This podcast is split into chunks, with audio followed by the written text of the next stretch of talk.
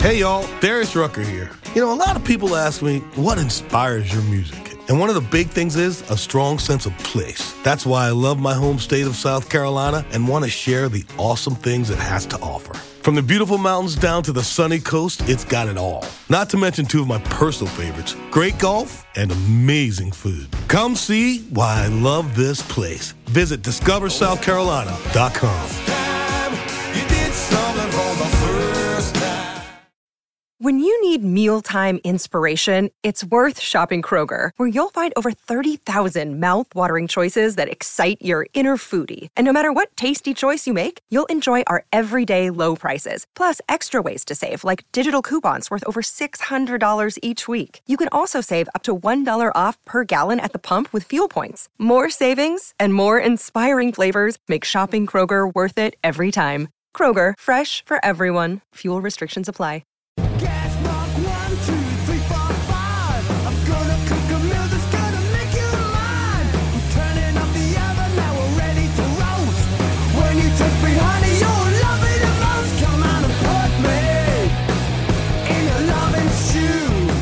Welcome to another Britflicks.com podcast. My name's Stuart Wright, and today's guest is Yoav Segal. Welcome to the show.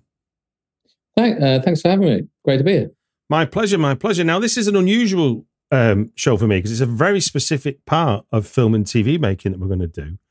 Where you you did the uh, the opening title sequences of Once Upon a Time in Londongrad, and um, we're going to talk about the art of of um, opening sequences, which is fascinating to me because it's not something I've ever drilled down into. Recently, I had an editor on, I've had a music supervisor on, and I, I remember I remember a while back while covering Fright Fest, I wrote a better review of the opening credits for the film than the film mm. itself. It was kind of one of the moments where I was like, and then you look and some, and then you see somebody else completely separate to the film has done this. So you kind of go, oh, that's why that that works so well. But the, sadly, the film wasn't wasn't up to scratch. And and and there's a bit of sort of background, I suppose. that the style that that uh, Once Upon a Time in Londongrad is sort of is is a sort of um, Saul Bass Russian propaganda art. The sort of would, uh, would you say a, a big influences on on that particular one? Yeah, so uh, Once Upon Londongrad is the title sequence for a show about uh, Putin sponsored murders in the UK, specifically 14 that all link back to Putin's kind of influence campaign against the West. And this all kind of happened before the the Ukraine invasion. Mm. Um, and we had we had some different prompts for style. So the TV director of the series really wanted to have the first murder and then a blood trail coming from that murder, and then set up lots of the themes and issues of the piece and have that blood trail go back yeah. to Putin. The book that it was based on was called uh, From Russia with Blood, as a riff on like a Bond theme. Yeah, yeah, yeah. So we had Bond titles as a reference point with all their uh, falling silhouettes, bold colors, sharp lighting, clever compositional stuff. We also had uh, constructivist propaganda, all the Russian stuff that we borrowed palettes, some kind of uh, design and graphic methods from. Um, and and that was the milieu we were working in. Hmm. Um, and we wanted to just make something really bold and kind of its own thing. Um, so we kind of we brought that all together with 2D and 3D animation and uh, did what we did.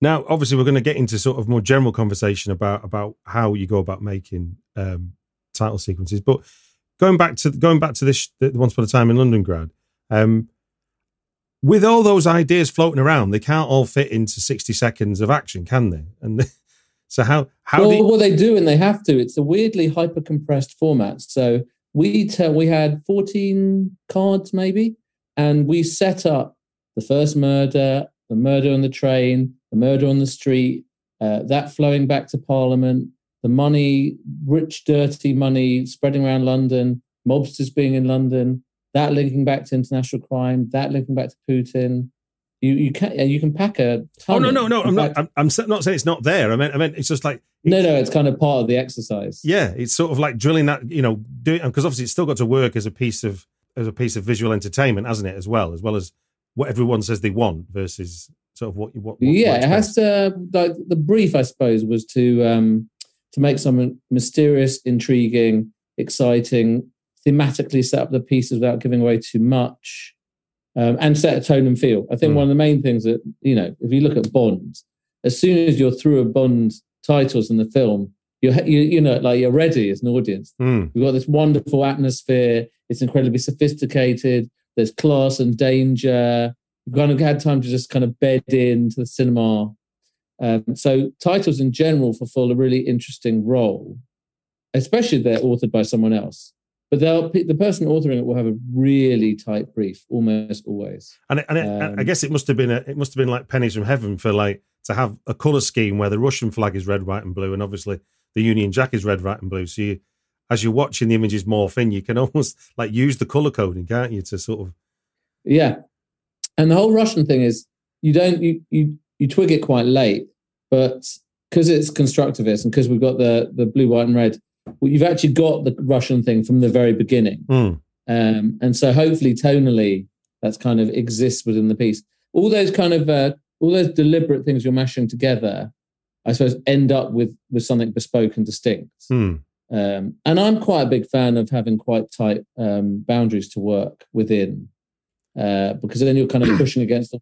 If you could just do anything, I could. I just you, you you run the risk of drowning in it. Yeah, no, I'm, Um, I'm always remembering of a, of a friend of mine doing a.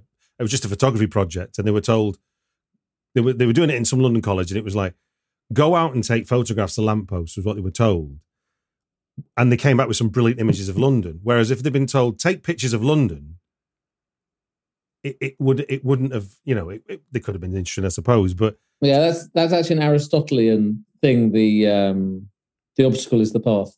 It's a whole kind of. I think it's in poetics, and it's kind of it's a very old theory of how to find like what you're trying to do is to kind of go at the obstacle rather than like um, be put off or annoyed by it being there. You kind of accept it and then try to find the best thing you've got to work with. Um, there's a, like I work a lot in theatre, yeah, and theatre is just a, just a you know a, a mountain of, of specific things you have to handle, like the space, the lighting potential, where the rigs are, the, how many actors you have, the weight the stage can take, and so um, great things happen because of confinement. Do you know? I didn't know that's where it came from because I, I do I do an exercise with short storytelling where I've pick a book and then every day, every morning, the next photograph is the inspiration for the story. So Well, that's nice. so you don't know what you mean. I kind of know what I'm going to get, but I don't choose the photograph. The photograph chooses me. It's like what's on the next page, and then I Oh, just that's spend nice. 45 minutes stream of conscious coming up with characters and a story. It's never it's never a finished piece of work, obviously, but it's a great way to sort of get the subconscious juices fly, flowing. I think.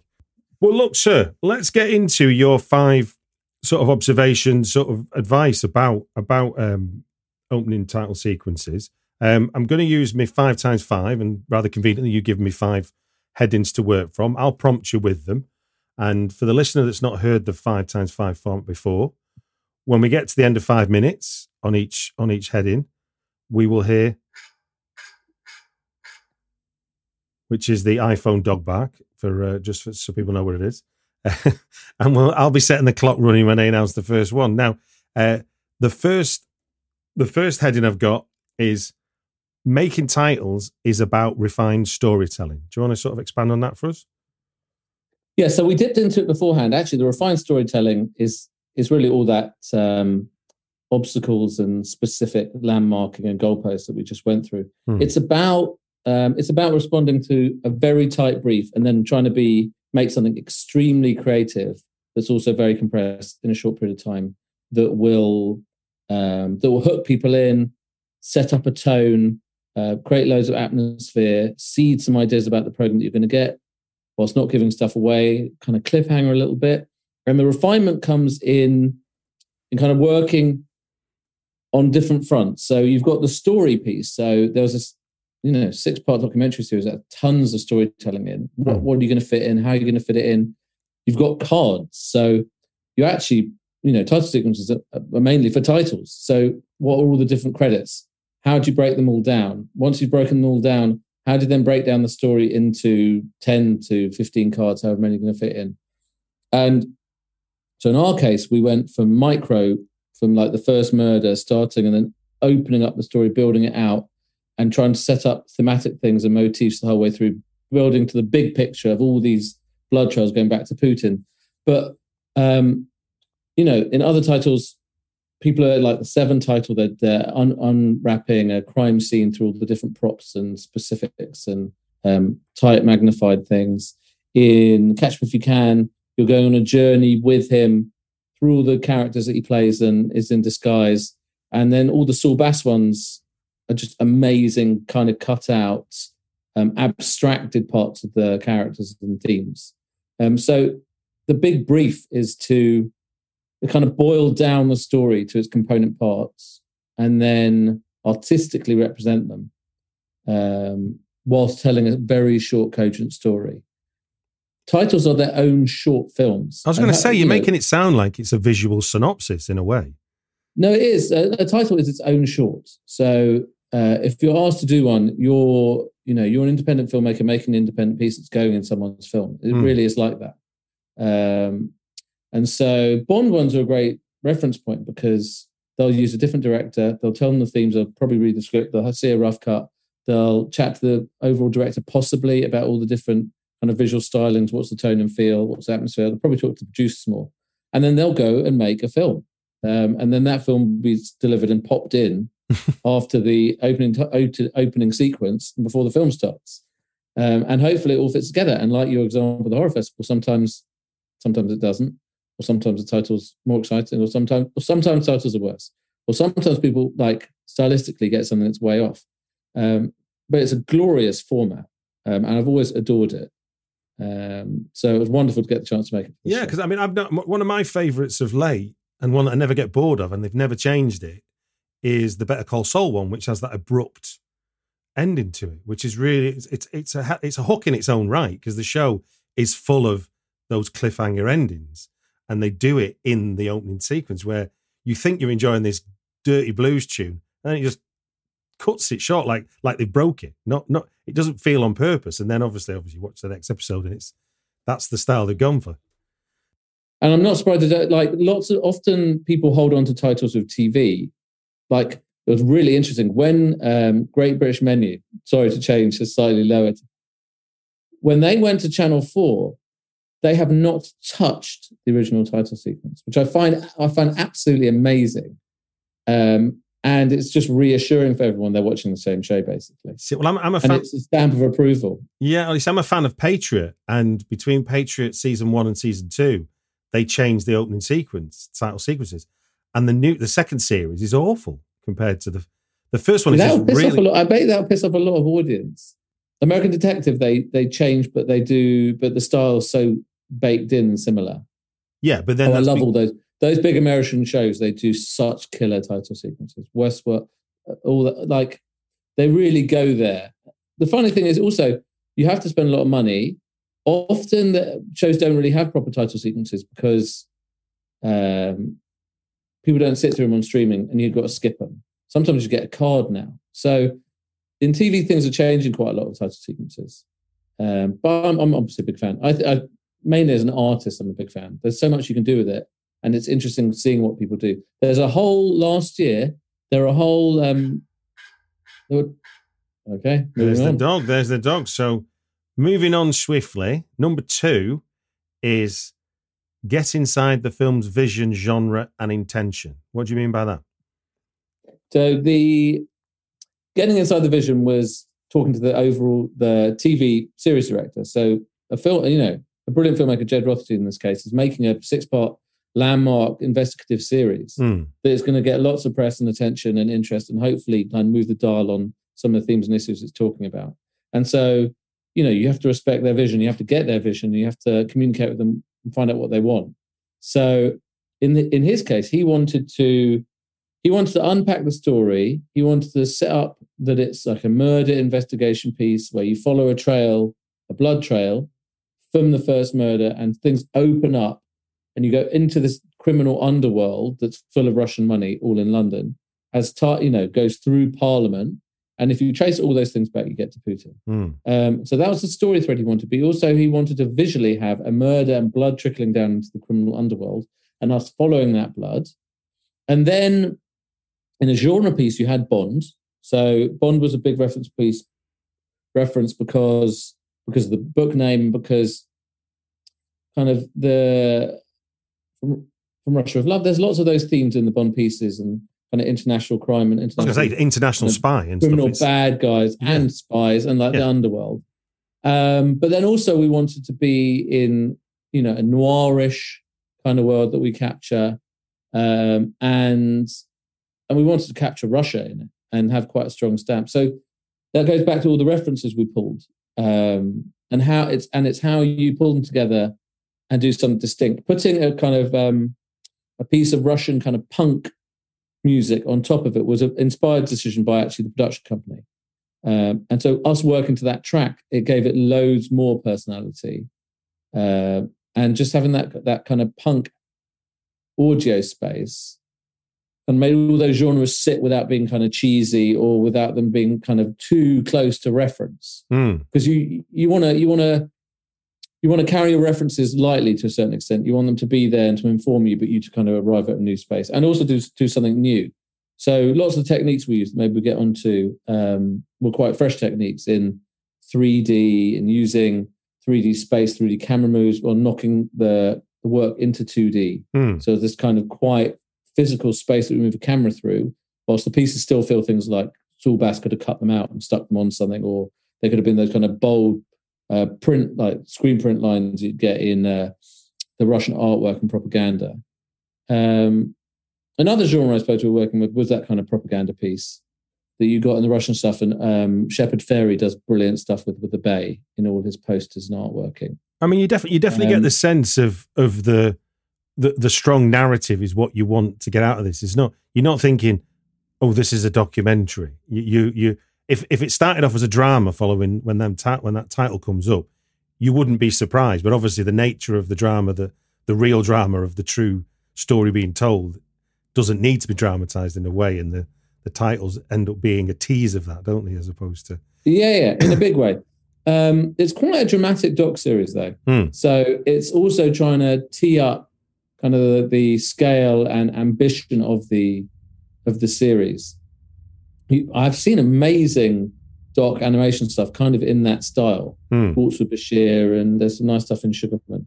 Um, I think that uh, I think it's quite a brave decision putting something like this on the front of a doc series because it is kind of um, it's unexpected. Mm. So after the cold open, you're not expecting kind of a, a really hyper dramatized genre 2D 3D mashup um, for the titles, um, and I think hopefully that creates a real nice anticipation for for the episode the audience going to watch.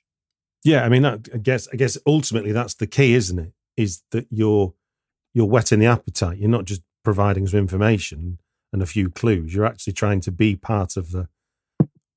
Yeah. Also, the thing you're trying to do is you're trying to be. I suppose you're also trying to be cinematic.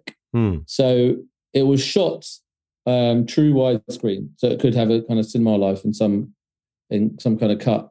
Um, and so we were working full width, and kind of really wide title sequence just has loads of um, it just imbues the piece with lots of cinematic filmic quality.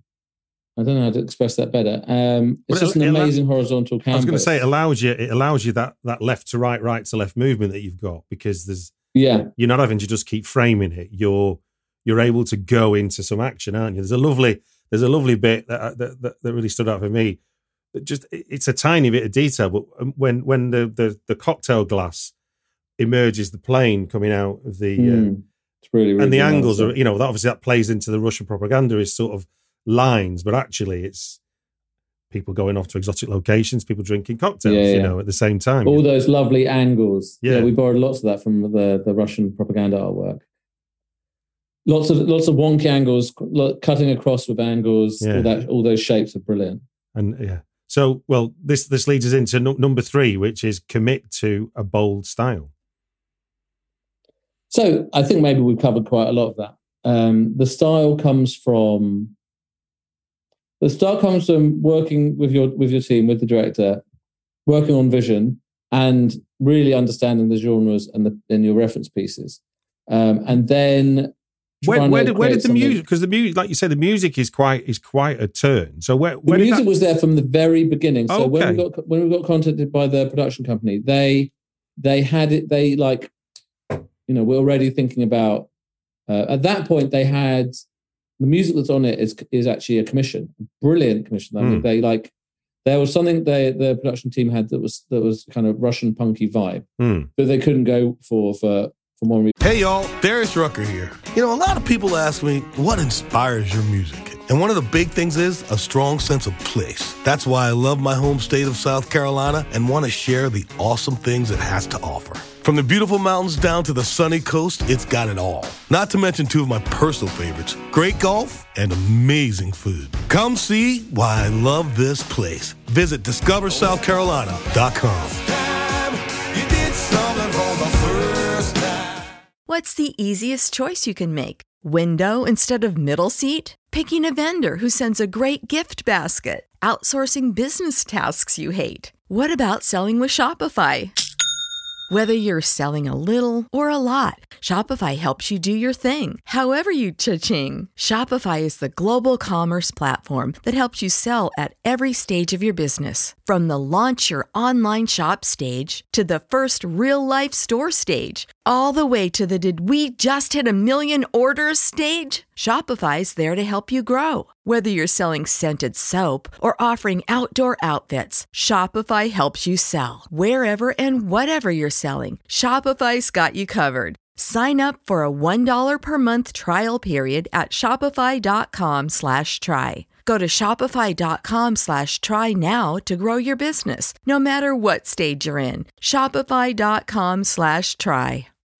When you need mealtime inspiration, it's worth shopping Kroger, where you'll find over 30,000 mouthwatering choices that excite your inner foodie. And no matter what tasty choice you make, you'll enjoy our everyday low prices, plus extra ways to save, like digital coupons worth over $600 each week. You can also save up to $1 off per gallon at the pump with fuel points. More savings and more inspiring flavors make shopping Kroger worth it every time. Kroger, fresh for everyone. Fuel restrictions apply or another. And they they just had that vision from the off. So um, the brief came with, and this is the piece of music we really like. Don't have to use it, but this is the kind of direction we were thinking. And we're like, that's wicked. It's got tons of drama, really propulsive. It's got a nice punk kind of aggro energy. It's got loads of. Um, it kind of brings a lot of fun to the piece where it could be a bit po-faced. Mm. Um, and I think, and that's why I quite like the, that's why I really like the Bond references because the Bond ones, you know, the Bond films ostensibly are about you know international crime and murder, and but they're not. I mean, they're fun, exciting pieces. So having that as a reference piece. Well, you kind of almost could, you kind of almost forget that lots of murders taking place in a Bond film. It's not the thing you. Well, that on. that that once the Ukraine thing happened was a bit because we made it all before the Ukraine invasion. When obviously terrible things were happening with Russia and with these murders, but yeah. Um, I, I wonder how how we might have approached it if we'd had the commission like six months later. Yeah. Because um, we might have worried about having fun with the piece and having fun with it visually mm. um, and doing something quite bold. But no one flinched. So we had that ready. And then that all happened and everything went ahead as planned. So And how how much, you know, how many cooks have you got on this one? You know, what what input have you got once you start making it? Once you start presenting there's, still, there's quite a lot of input. So you've got the exec producer, uh, Rise, who are making it, and the, and two producers who work on it. So mm. that's Teddy, Guy, and Kate. Um, some more of the team that help you out, like with music and sending uh, the kind of audio quotes and uh, putting you, like showing the episodes. Then you've got their the series director who's got a strong vision. That was Jed. Mm. And then in my team, I've got um, Fraser, who's the animation director uh, for Cub, and he's working with his anim- animation team. He's got a studio, and they've got a producer there called Ben. Mm. Um, but it's quite a small team. Like you can have quite like if I'd done this with uh, one of the London studios or one of the VFX houses, you can be working with like ten to fifteen people across departments. Um, so why I actually quite like working with Cub because it's quite a tight operation. Uh, but when I used to make TV commercials, which are even shorter than these, they're like 40 seconds long, you end up like having credits of like 100 people. So like film is an amazing thing. Um, Good lord! But I, I just thinking in terms of as as as you find the bold style out of the vision, genre, intention, you know how much tweaking goes on from those out. You know, you've got those people directly The working way you, on well, the, the way you creative find the style is you work in you work in stages. So at the very beginning, you agree, you script it. Hmm. So I script it, and it's like this is what's going to happen. This is how your story folds into it, and then you kind of write out the tonal like atmosphere and kind of and agree that you'll have you'll agree what direction it's going and written, and then then we start bouncing references with the teams. So me and Fraser start bouncing lots of references. Bond, we look at stuff, we look at films, we look at constructive stuff, we look at Bass, we look at other things happening in the space, we try stuff out. We share some with the production company to make sure we're going in the right direction.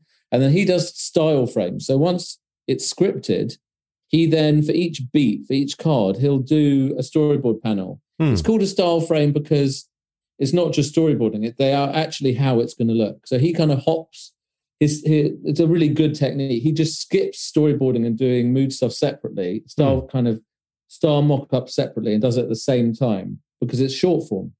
Um, So it's and almost, almost like a flip book version of the of the title sequences. well, no, no, no. It's kind of how it's actually going to look. It's pretty Oh. much how it's going to look. So Oh. then we'll share like a third of like the actual panels with Yeah. the production company, and they'll say, "No, we can't do this. Don't do that. Change this. Bit too grainy. Bit too sharp. What about? Um, oh, this is not technically accurate. Can we just go and check if?" And then and then you go in rounds of that. You have one picture for each moment. Everyone signs it off, and then three three to four weeks later, there's a pass on the animation. very perfectly timed as well. Now, this this I don't properly understand, so I'd be really interested to see what this what this means in terms of the process. And I think you've probably talked around some of this already. But number four, we've got compartmentalized cards, images, and moments. So that's boiling down the episode story and the director's vision into the title cards in in the most boring sense. And this will happen on any title sequence, however big the film is. Hmm. And your your Better Call Saul, you're going to be given a word document with plate one studio name, plate two ep- exec producer name, plate three director, and you're going to get given just like there are all these plates. If possible, give put them on one one card each, and each has to have three and a half seconds Hmm. and then and then you're like, oh, that's going to be like two minutes if you do it like that. And so you start doubling them up. You work out where to double them up. That's really important stuff for the production company. It's like painfully important because every title has a contract that the production company has signed with the people or, or retrospectively Yeah. they will be represented in a certain seniority, in a certain context, with specific naming in a title sequence. Yeah. Um, Okay, and so this, is, this is like this- real this, is like order is important because if the order, order, name, uh, like size, prom- prominence, uh, word count, like line breaks, all sorts of things can be really, really specific. And so you're going to be given, I will give them 14 or so, I guess. And at points we needed to double some up just because it would just the if you're having three and a half if so there might be an illegal agreement you it can't be like one second because it go and you can't read it. Yeah, yeah, yeah. so you then have to pace it out. So you're pacing out those at the same time as pacing out the story.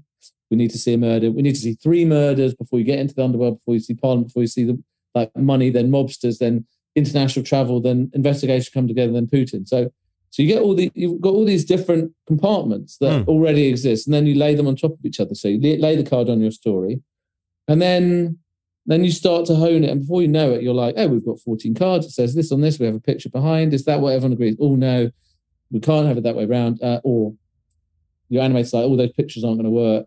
So you double them up, you move them around, you swap them about. Then you draw it, and you're like, hmm, the Parliament is should should go before the money actually because it, you want it to flow. Oh, And so you're just moving around these boxes and putting things in boxes and wait, and then and then it clock it clicks and then you animate it. I mean, I know this isn't necessarily about about creating title sequences that are unique, but what what's the habit? I see this a lot with films. What's the habit of of having lots of production company logos and distribution logos, and then immediately it jumps into the sequences, and then they're written again, like the same information is followed straight because after. they're contracted because because it's contracted that you have to have those um, animated logos at the beginning of films, and it's also contracted that any in any title sequence or credit, the the company is also the studio is also named. Yeah, it's it's it's. I've only so really noticed like, it over the. But it's but it's because the studios basically have a line in the contract saying whenever the film, whenever any credits of who's made the film Uh, uh, are put out in any context, we need to be in it at the top. So there are credits at the beginning of the film as well as their things, so they have to be there because that's that's the rules. Them's the breaks. It's it's really interesting where, where we start the conversation about working with the obstacles. You're forever there's there's there's the, there's the brief, and then there's these things that are just literally no, in the it's, way. It's a it's a big it's a big Lego thing, but all film is. Yeah. I mean, all film is like you write a script, and, and once you get into like serious like budget, money, ambition, you write a script, every line of it gets turned into a panel, and every panel gets broken down into design, design, costume, props, continuity, uh, makeup, and then they all have boxes. And so for every second of film, 50 people have a box that they're, they're you know, lining up to be ready to go in the film. So that one second, like a few seconds of films is perfect. It's all like that is film. Like it's unpacking script things, and then you work, you know, you get your box ready, and everyone's box all ends up on screen. Yeah, yeah. My, my a director I've been working with been been explaining this to me about how there's versions of the script that I'm doing which are to be read, so therefore there's an element of being entertaining in of itself. And then once we move from, once we've got investors involved, it then becomes the construction of the film, which doesn't need any florid language. It just needs to know who what it involves, yeah, who well, it involves. Once it goes into production, once you're in pre-production, every department, every department head will break down the script themselves, and will have their own version that may well end up being an Excel table or yeah, that's or a, or a mood board or a wall of costume references or like catering for the week.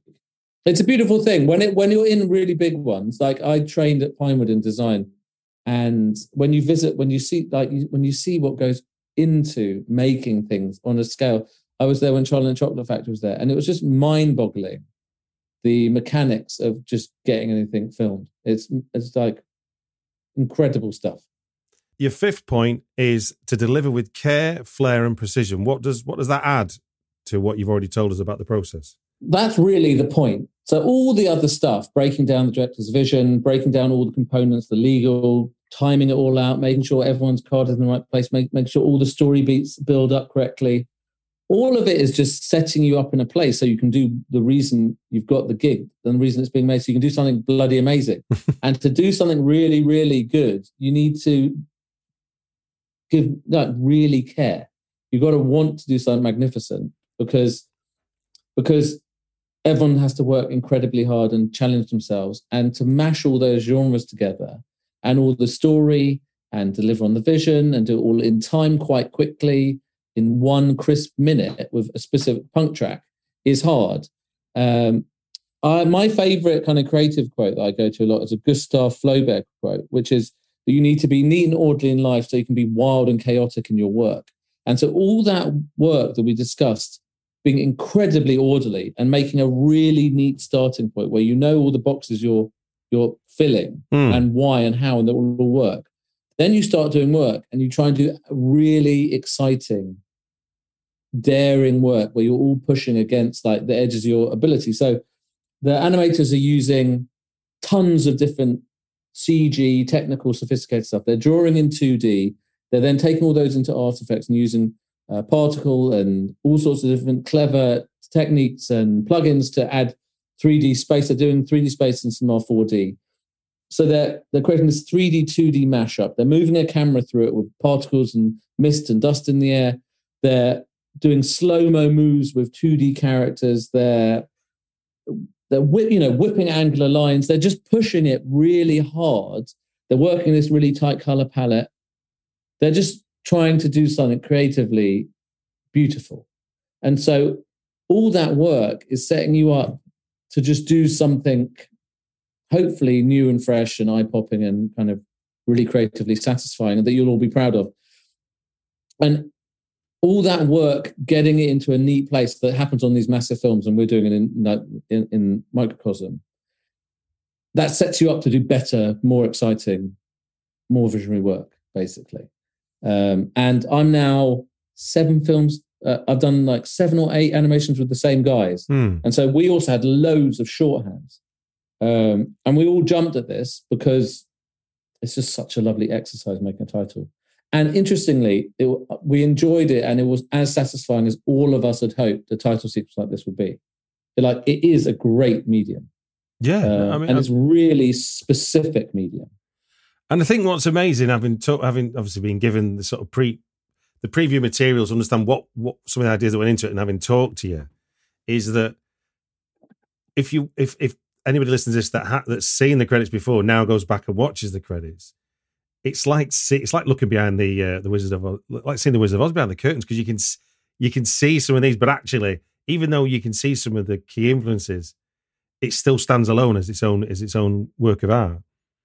Well, that's great because that, that's what you hope. Um, it's quite hard actually with with stuff that has strong reference points because you you can really get buried in them. Mm. Um, and the we, we we were also referencing. We've got a falling man. We've Mm. got a falling black kind of cutout silhouette shape. Yeah. So that kind of tracks back through. That's like a real idiom of uh, title sequences. So um, you know, recently you've got the flight attendant with those kind of shapes, then Mad Men.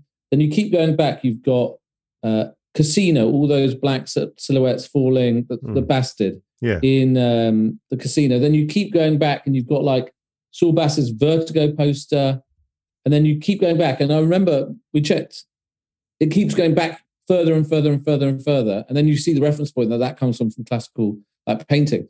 Like, and so we also wanted to have that very classic falling man silhouette Mm. um, and that- which was dangerous because it exists in other titles, and you don't want to be um, you don't want to be cliched. You don't be you don't want to kind of be copying anything. But it was it was like essential for the story. And Jed, the, the TV director, wanted wanted us to have that kind of fallen man image. And you've got to get all those things right so it still feels new. Yeah, I was going to say. I mean, then there's then there's that move between where you've got a trope versus a cliche, because then a trope is Yeah, powerful, exactly. isn't it? Is is Yeah, it's a, it's a, it's a classic motif. It's just we we kind of wanted to grapple with it because it, it's just it's a classic of the kind of um, crime investigation, and they're they're in Bond. Like we couldn't really steer clear of it. We we, we actually was a debate on whether we would dodge it or we would take it on, and, and we took it on, and I'm really. but but I think that I think that's the fun of the creative process in a way because you can while you can see some of the references, you still see the the, the new work. And I'm I'm always reminded of I was lucky enough one time to be talking to a guy called Gaz Whelan, who's the drummer from Happy Mondays. I don't know if you know you know the band. And he was telling Oh, yeah. he was I was telling I was talking he was talking about some of the criticism or you know the critique of their work. And he said when we went in to make our first album, he said we went to make a Sly and the Family Stone album, and what Mm. came out of it is Happy Mondays music. And that's kind of, but if you if you you can still hear Sly and the Family Stone in what they've done, but you wouldn't think it's a Sly and the Family Stone album. And I think that's where everything's. I mean, I can't remember the the the, the it was an art professor I was reading. He was saying everything is a work in progress on the next on the next work in progress. You know, there's Dave Grohl. If you're talking about drummers, Dave Grohl's drumming, yeah, all of it's from disco. yes, yes. I've seen him talk about. it. Amazing, isn't it? Absolutely unbelievable. And when you do the it's all disco, like the intro sequences of, of drumming for disco tracks, and you're like, wow, that's nuts. Uh, but that's what he was playing along to as a kid. But it's but it's also because then then when you put that in, it's when you put it Yeah, in you move context. it across to another thing and put it in with rock and create a new thing. And yeah, really exciting. Yeah, and that's kind of I that's guess how you make this. It's always recycled. You can't be frightened of recycling things and putting them in new context because that's how new things happen. Uh, like I'm, I'm, if when I teach, they like you have to be careful, but all the all the big guys they started off generally by like copying, like especially songwriters, they kind of copy a style and then they keep doing it, and then they find their own style and they move out of that. But you, you're, you know, as writers, people write genre, people like borrow styles, and then you get somewhere new. I think I mean the, the, the thing I keep hearing, and it's comforting to hear it, is that it's about taste. You know, the one thing we've got is our taste. So when we look or we read what we've done, we're, we're drawing on the things that we that make that have given us good taste. You know, I mean, and that's a very subjective thing. The crucial thing is it's then taking taste and creating your own voice, and Hmm. that's uh, incredibly hard. Um, and I think the people who have really powerful, distinct voices always succeed in any artistic genre, Hmm. and and it's and often that's just a little bit of magic.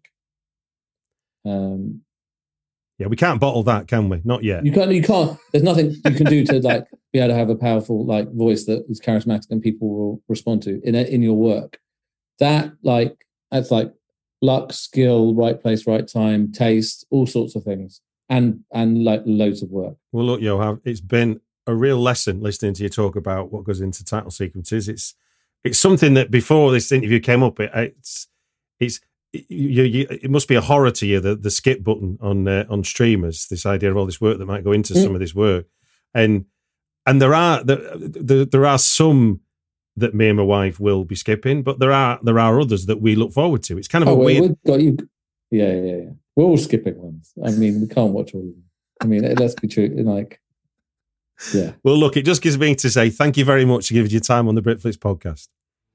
my pleasure thanks for having me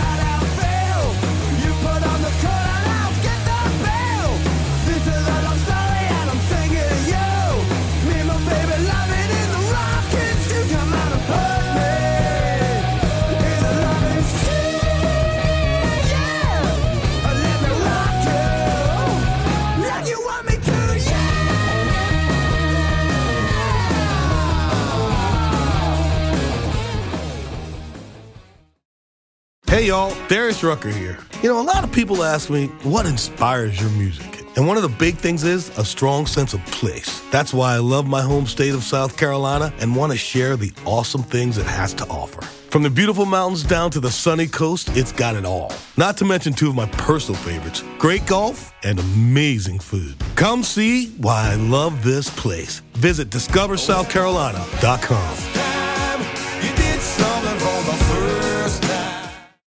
When you need mealtime inspiration, it's worth shopping Kroger, where you'll find over 30,000 mouthwatering choices that excite your inner foodie. And no matter what tasty choice you make, you'll enjoy our everyday low prices, plus extra ways to save, like digital coupons worth over $600 each week. You can also save up to $1 off per gallon at the pump with fuel points. More savings and more inspiring flavors make shopping Kroger worth it every time. Kroger, fresh for everyone. Fuel restrictions apply.